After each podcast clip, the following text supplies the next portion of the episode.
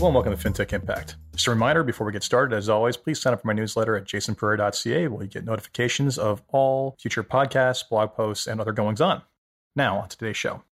Today on the show, I have Sean Brown, President and CEO of YCharts. YCharts is a online next generation platform for charting and displaying various forms of data in easy to use, digestible, and user friendly ways. And with that, here's my interview with Sean. Hello, Sean. Hey, Jason, how are you? Good. Thanks for uh, taking the time today. I really appreciate you having me on. Well, I appreciate you making the time. So, uh, Sean Brown, President CEO of YCharts. Tell us about YCharts. Charts is a cloud based Swiss Army knife that helps you with two things. One is it helps you with uh, to make smarter investment decisions, and number two is it helps you improve communication. And uh, we have kind of tailor built this Swiss Army knife for wealth advisors and asset managers. So we're going to dive into everything it is you do, and Swiss Army knife is a very good analogy for it. I'll just I'll give you that that much. So before we dive into it, tell us about the history of YCharts. Where did it come from? What was the problem that was that needed to be solved in the marketplace? Came into being in 2009, so a little bit over 10 years old, and originally came to market as a fundamental research tool targeted at retail investors.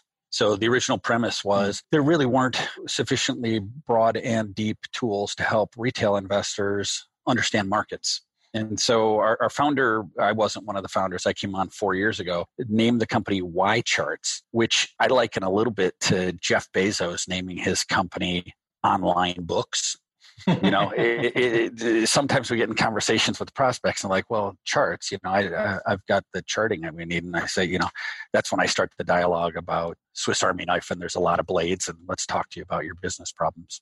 Absolutely. So you started off in retail, but clearly that has not been the place you stayed. You were very prominent in the RIA space, and I think some of the broker dealers as well. What led to the evolution away from consumer? I'm not sure how much you still service consumer, but so let's that's the first question. How much you still service consumer? How much of it is is advisor, uh, practitioner, and what led to that evolution? Yes, yeah, so we still we have uh, about 5,500 total clients right now. About a thousand of them are retail investors. So we have mm. not in any way turned our back on the retail market. We just think when you're a software company and you're a startup, you spend some time trying to figure out product market fit. Where is it that the value prop in our DNA is the most relevant and can provide the most value? And I think what we've discovered through time, like every startup I've ever been part of, is sometimes it's what you originally thought it was, and sometimes it's not. And I think what we've found through time is we've got just a, a, great set of capabilities that is really most relevant to RIAs and broker dealers and to asset management wholesalers. And so those are who we create a product roadmap for. Those are who we market to. But honestly, if if somebody comes that's a, a university endowment or a buy side, sell side analyst, and they have two things, if they have a, an email address and a credit card, we're still welcome them to use our, our software. So, as the name gives it away, you just named charts. You guys are a highly visual medium for basic analytics of data. So, I think you've done a very clean and very intelligent job of laying this out. So let's talk about like let's let's start diving into the Swiss Army knife use cases in general, right? So basically, what is the most popular function that people utilize YCharts for? Yeah, so everybody comes in to our dashboard. That's the mm-hmm. landing page that you jump in on. So the purpose of the dashboard is to track things that are important to you. If that's stocks, ETFs, mutual funds, economic indicators, and news. So the launch and the most common place that come, people come and spend some time is the dashboard, which is custom configured for the user. So obviously that's that's a great place to learn things. You know, where are you seeing red numbers? Where are you seeing green numbers? Where are you seeing lines going in directions that interest you, which leads you to tunnel deeper from there. Excellent. So basically, the first stop to find out everything going on in the market, your portfolios, whatever it might be, all mm-hmm. customizable to make it relevant. I'm going to go down kind of some of the function lists I see. So, building and utilization of model portfolios. What is your approach to this, or how have you made this different, or compared to some of your competitors, and more easily digestible than some of the stuff that's out there? Yeah, let me let me take a quick step back from there and, sure. just tell you what I, what I think our value prop is in sure. aggregate. Our value prop is we make the complex easy and the easy quick. And we do this in a couple ways. We have great commodity data, but I do want to stress it's commodity data. And it's either stuff that we've bought from the leading vendors in the space or we've self cultivated from all of the major government agencies so that we can tell you everything from coronavirus st- statistics to housing starts to GDP figures uh, across the globe. So, a whole lot of great data, a very easy to use platform and user interface that if you can use a, a Google browser, you can master our software. And then the third element, which is, is not very typical for SaaS software companies, is support. We're mm. actually really big on our clients knowing an account manager and our account managers and our support team is there to help at no extra charge to our customers so with that said you know there's three legs to our stool data easy to use tools and then customer support to answer your questions about model portfolios yeah we think models are a huge wave of the future it's professional investment management that contemplates the concepts of diversification and it's prepackaged. So, what we help advisors do is there's about 10,000 commercial models out there. That's a big number. So, how do I know which model is good for me? We help them compare and select the right model for them. Excellent. I mean, it's interesting when some of the data that your sales rep gave me in terms of number of indexes and data points almost felt my share. I mean, I'm used to big numbers, but sometimes they're even more daunting than I remember. And I'm actually glad you went there with the value prop because I mean, the reality is, is in this world, as you said, the commodity data, it's data is commoditized, right? We can get these things from the data sources uh, as long as you're willing to pay for it. But really, what it comes down to for any business to be successful in the space is what you layer over top of that in the UI UX and how you bring what's important into the forefront of mm-hmm. the entire consumer experience. So I picked on model portfolios because that was one of the core functions on your website. But in, in general, I mean, let's talk about how you have like you mentioned data that is non-market conventional, right? So you talk about COVID stats or whatever mm-hmm. else it might be. So what kind of other data beyond market data and the simple examples you've given the date are you able to access on your platform? Okay, so besides, let's talk real quick about securities. So sure. for stocks, ETFs, and mutual funds, it's everything from all of the historical price data, all of yep. the key statistics. What are the holdings? What are the risks? What are the exposures?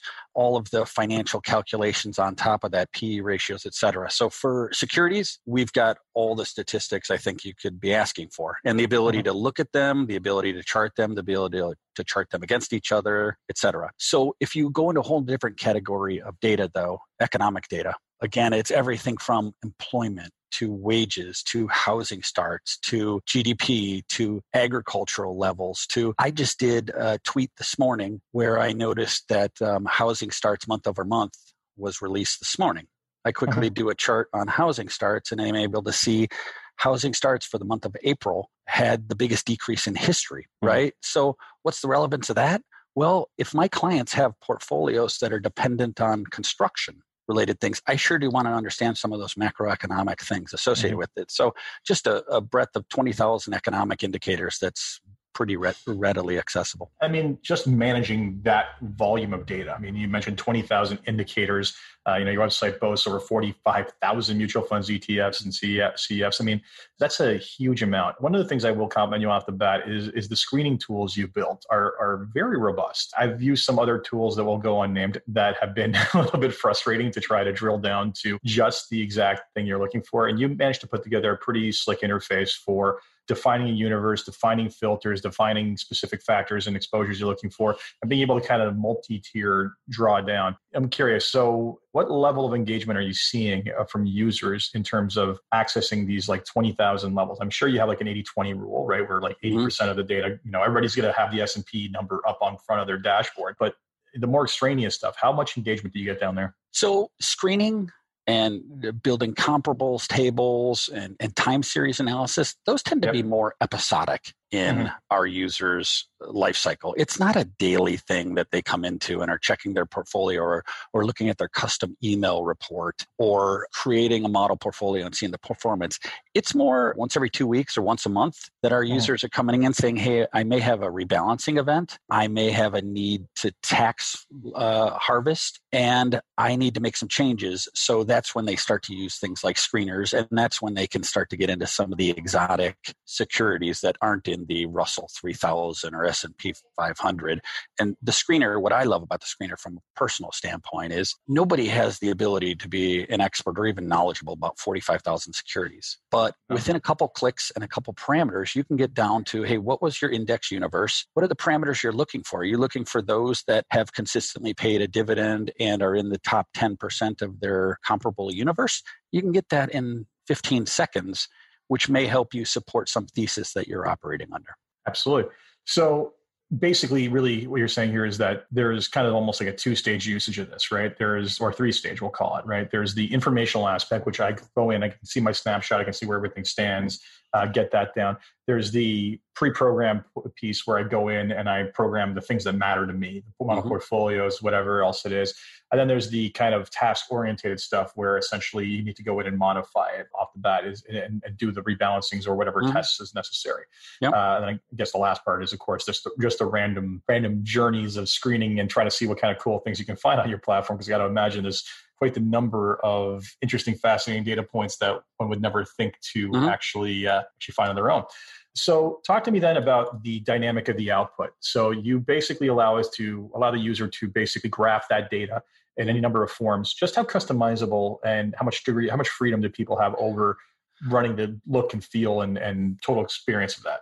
I think the right amount is the answer to your question. Most of our product direction honestly comes from us working with focus groups of our target market. Mm-hmm. Give you an example. Let's just let's take the simple visual one. I'll, I'll tell you, advisors and asset managers are distilling their analyses. Very, very often, that comes out in the form of a chart a mm-hmm. chart may be put in a reactionary statement to a client who says, Hey, can you update me on the FANG stocks?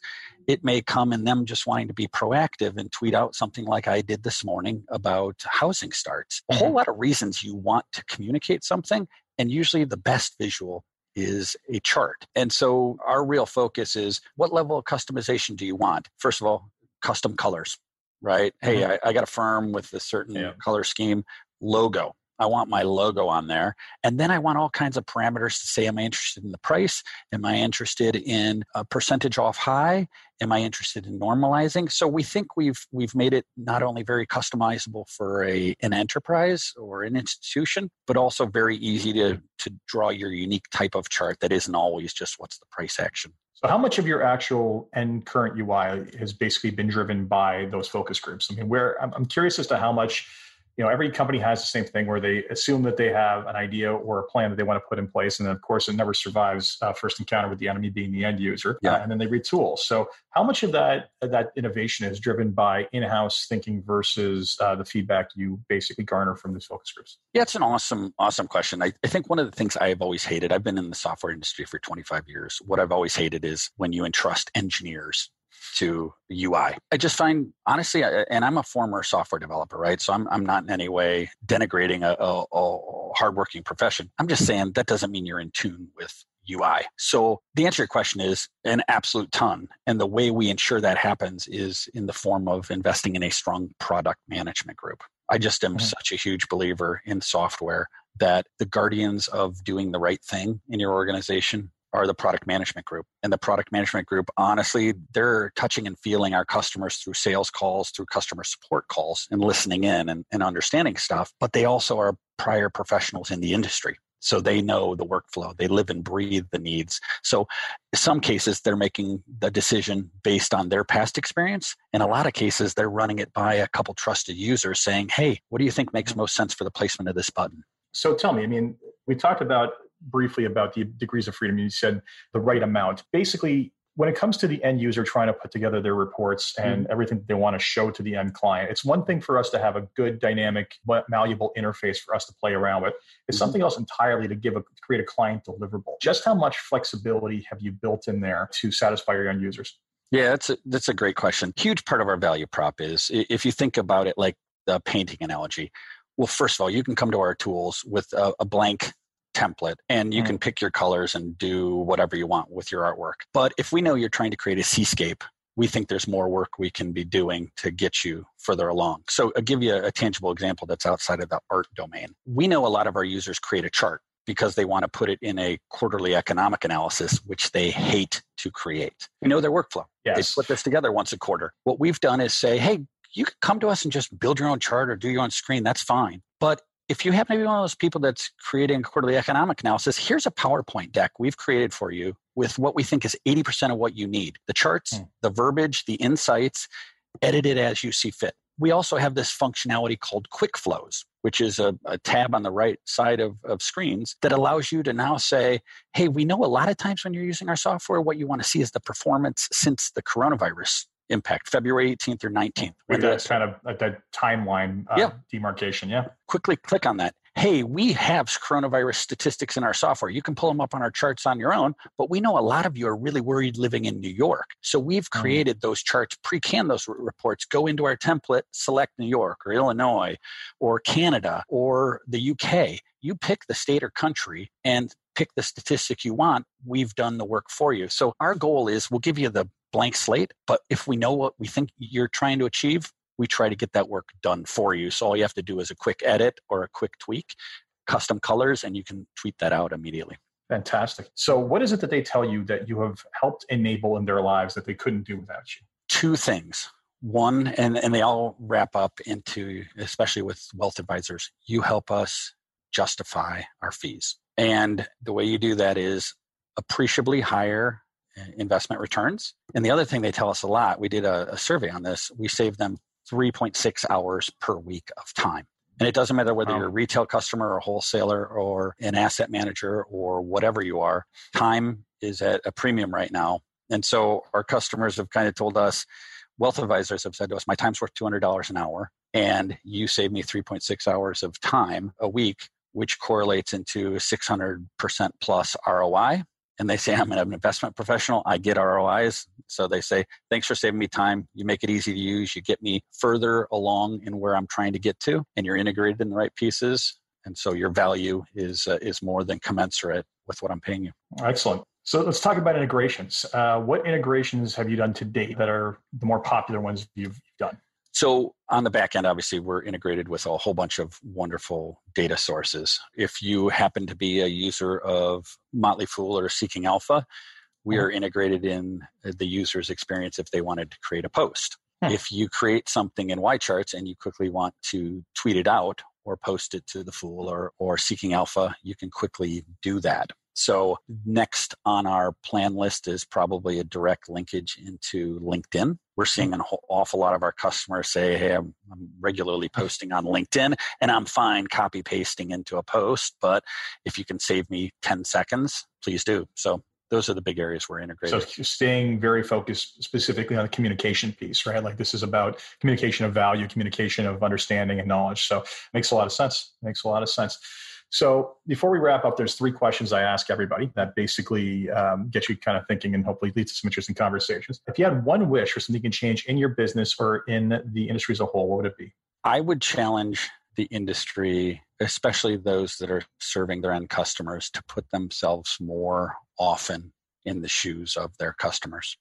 Mm-hmm. And especially with the wealth advisors, am I really earning 1% of my assets under management? And what would it take to, to feel like I earned that? Well, I'd want to be indispensable in their lives and I'd want to be saving them a whole lot of stress and worry. And if you can get yourself into that position by having great investment guidance and fantastic regular communication, then you should feel pretty good that your fees are justified. Yeah, the one the one thing you can't chart effectively is uh, individualized advisor alpha or or gamma or whatever it was. You crack yeah. that one, and you will have every advisor signing up for your yeah, platform you, by yeah, default. You bet. You yeah, bet. unfortunately, that is not a data feed. so, moving on. Next question: What's been the biggest challenge that you guys have faced in getting the platform to where it is today? I think as a startup, we've been a small company for a while. It's you have to go through certain steps to earn your credibility and to earn your street credentials. So the challenge we've faced is having the patience to know it takes you a long time before you've earned mm-hmm. some big things. We just recently consummated a deal a couple quarters ago with Northwestern Mutual for several hundred seats. That mm-hmm. didn't come on day one of 2009. It's understanding as much as you think you could replace every Bloomberg terminal that it is in the world, saying that's not realistic. So, what are your realistic goals to serve your customers the best you can? and understand there's all kinds of opportunities in the future. Yeah, and it's kind of interesting you went there because, um, I mean, first off, it's not like you were coming in competing in a blue ocean, right? You were you were basically dealing with a lot of behemoths in the space, right? You had mm-hmm. the Morningstars, you had the Bloombergs of the world who'd been very entrenched for a very long time, right? And you come along as the scrappy little upstart with a better way of doing things. And I almost wonder how much. I mean, as much as as much as charting and communication is vital. I mean, you must have seen some pushback and like, ah, this is this function is taken care of, right? Like, mm-hmm. I almost feel like this is a you have to have almost a paradigm shifting mindset conversation with them to understand that no, it's not about just click in these two dates and get from here to here. It's about being able to layer on all the levels of additional data and comparisons and other key salient factors and being able to customize all that that that basically is going to enhance that. How did that mm-hmm. conversation go altogether? Like how much education was there in that? Well, I mean, Jason, you're bringing up a fantastic point, which is there are layers of obstacles or opportunities you face. One of the yeah. very basic one you always face in when you have a product is inertia. And mm-hmm. our target demographic is generally speaking uh, late 40s in age and above. That demographic is not typically known as being the most tech forward, bleeding edge, try new things. In fact, in many cases, they they're stuck on the way they've done it for a long, long time. Yeah. So I think one of the biggest things we've tried to do over the years is say we're playing a long game here. We want people to learn, explore. We want to make it easy for them to try our software. We understand the timing may not be right. We understand they, they may not have time to even understand the features we've got and how we're differentiated, how can we provide them value now? Data, charts, interesting analyses to build a brand that we can get in conversation with them. And hopefully someday, if there's a fit, turn that into a client relationship. And I think we, we really started with this mindset several years ago. And we're now getting in a lot of discussions now with somebody who said, Hey, I've been following you guys for four years. Thanks for the stuff you've sent to me. The timing's right, and I'm ready to try some new stuff. Yeah, I mean, it's they got to feel the pain, and it's it's the pain they don't even realize they have until they meet you and see some of this stuff. And I mean, especially when you're talking about enterprise sales, you know, those are those are long tail no matter what you do. It doesn't hurt that you have some pretty influential guys like Ben Carlson out there putting out a blast of his every day with mm-hmm. you know one of your charts attached to it. I mean, that's how I first discovered you guys. But it speaks when people of influence start start putting out your your yeah. stuff. It definitely helps. And you know, the interesting thing on and something like that is Ben's been a customer of ours for four years, a paying customer of ours for a long, long time. And so when people like that have an influence and word of mouth, oh, you know, that's the most wonderful sale we can make is when we didn't have to brag. I, I just, this whole sales has always made me squeamish, right? I feel like I may be trying to pitch something to you that you don't need. I love when a third party has nice things to say about you and gives a prospective customer a real sense of comfort. We say a big thank you to them, but we know it came from a very honest place rather than there's no commission, no no kickbacks, no nothing like that. I said, you know, your uh, your true product champions are the ones who love what it is you do, not not the ones you pay to sell for you. That's yep. for sure. Yeah. So yeah, I mean, I think, and it's interesting. I mean, part of my realization when I looked into you guys was simply, wow, he's he's pumping out a lot of high quality stuff. Like, and it seems like daily. I know he's got another job beyond blogging. mm-hmm. this cannot be, you know, he's clearly not sitting there struggling with the likes of some legacy softwares put this all together and it's definitely not built in excel so what is it yep. that's going on here so you just follow follow that sort of stuff long enough and you're going to be compelled to, to look into it yourself. So uh, the last question i have for everybody is a big is a big one always. So what excites you the most about what it is you're working on and gets you out of bed every morning to keep on fighting the good fight and, and pressing forward with this? Hey listen nothing we do is as noble as coming up with a cure for a pandemic or solving world hunger. But what excites me is the moment if you're a retail individual or an advisor, the moment you press buy, I want to buy that security, that's a moment of fundamental insecurity. It's a moment where you're mm. saying, Am I making the right decision?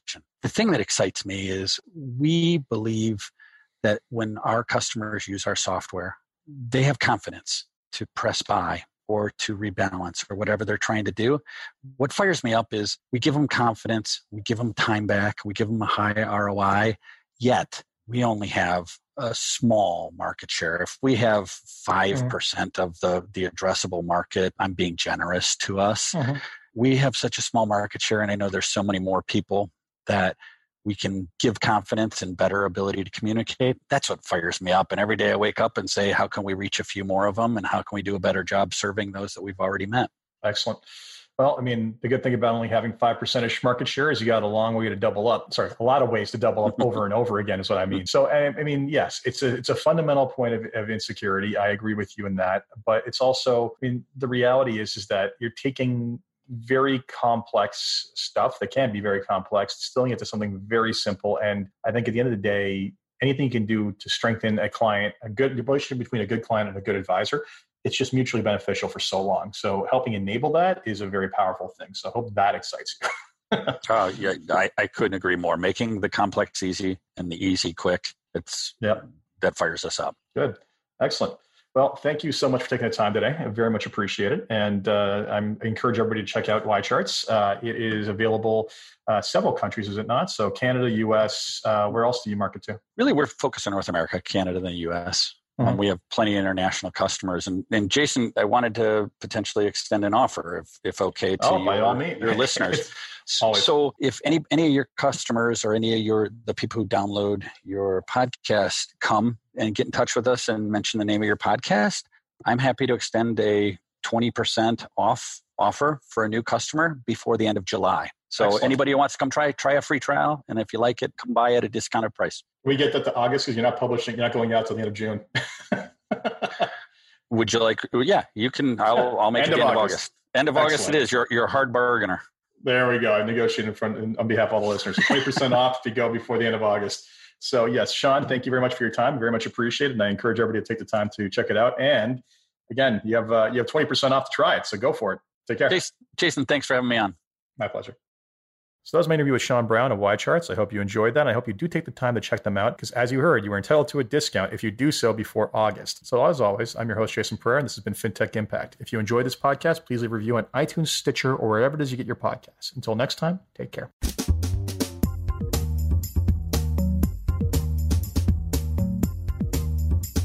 This podcast was brought to you by Woodgate Financial, an award winning financial planning firm catering to high net worth individuals and their families. To learn more, go to woodgate.com. You can subscribe to this podcast on iTunes, Stitcher, and Google Play, or find more episodes at fintechimpact.co.